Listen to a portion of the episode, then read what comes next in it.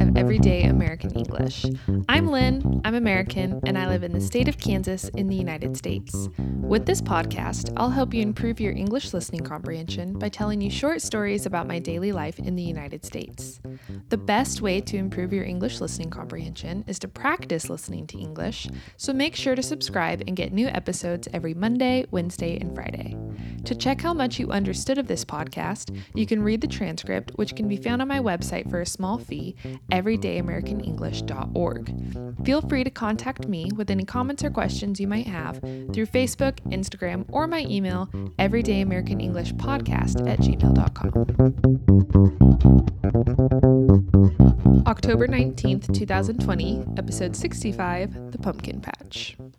My family went to the pumpkin patch last Friday. It's an annual tradition, except I will say that I've missed a few years lately.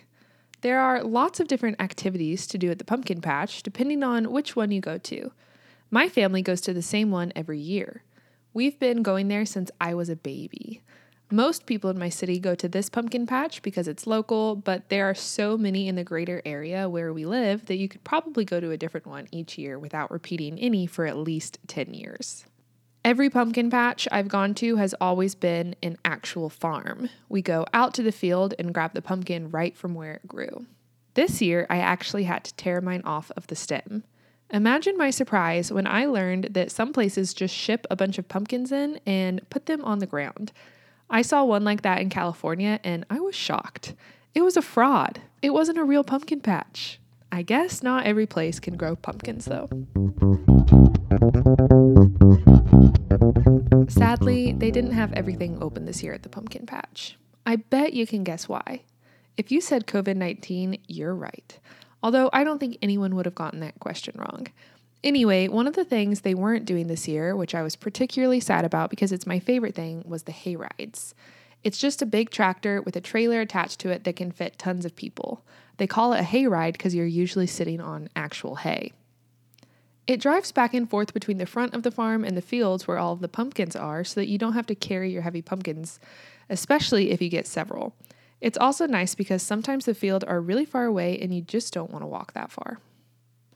This year, they actually used the closest fields they have. They always rotate which ones they use so that people wouldn't have to carry their pumpkins very far. They also had little wagons you could borrow to lug your finds around. Another thing they didn't have was the maze. They take all the hay bales from the field and form them into a big maze. It's usually pretty easy, but I still think it's fun. I think they didn't make it because the paths within the maze aren't big enough to accommodate social distancing. Even though a lot of the fun stuff wasn't there this year, we still had fun. We looked at their cows and chickens and, of course, picked out different pumpkins. We went with my sister Kelsey and her family. They picked out four pumpkins, but I just got one. I always look for a pumpkin with a classic look. I don't usually want a weird or unusual looking one because I just get one and want it to look like a stereotypical pumpkin. My sister got several though, so she got a weird one as well as normal ones. I've already put mine out on my porch. Very festive. That's all for today's episode of Everyday American English. To really improve your English listening comprehension, check how much you understood of this episode by reading the transcript, which can be found on my website, everydayamericanenglish.org. Don't hesitate to contact me with any comments or questions you might have. Happy Monday.